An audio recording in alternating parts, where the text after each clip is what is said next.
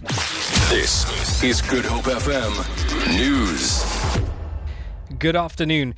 DA leader Mmusi Maimane says the party does not associate itself with P.F. Botha, the former prime minister in the apartheid South Africa government.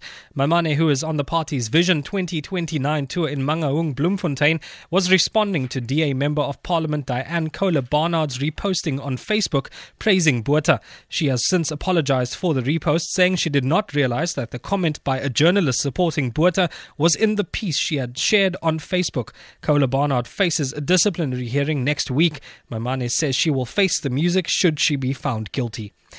ER24 paramedics have saved the life of a jogger from George in the Southern Cape who went into cardiac arrest. The man, who's believed to be in his 40s, went for a run and experienced chest pains. He got home and went into cardiac arrest. When the paramedics were called in, they found no sign of life. ER24 spokesperson Chitra Bodasing. He showed no signs of life. Paramedics initiated CPR, and after several minutes, his vital signs returned.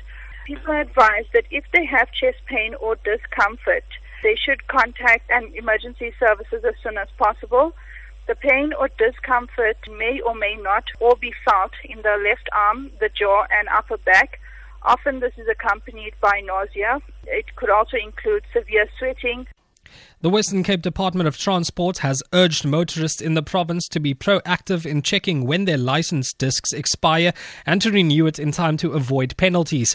A spokesperson for the ministry, Siphesihle Dube, says the South African Post Office will not be sending out renewal notices for motor vehicle licenses, while the Electronic National Traffic Information System, or eNaTIS, is being transferred to the Road Traffic Management Corporation.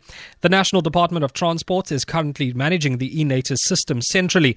It includes the issuing of license renewal notices. Dube says this transition period will affect thousands of motorists in the province who are due to renew their license discs by the end of the month. And lastly, security officials in Nigeria say at least 15 people have been killed in three explosions on the outskirts of the capital, Abuja. More than 40 people were wounded. Mary Harper reports. The National Emergency Management Agency says all the attacks were carried out by suicide bombers.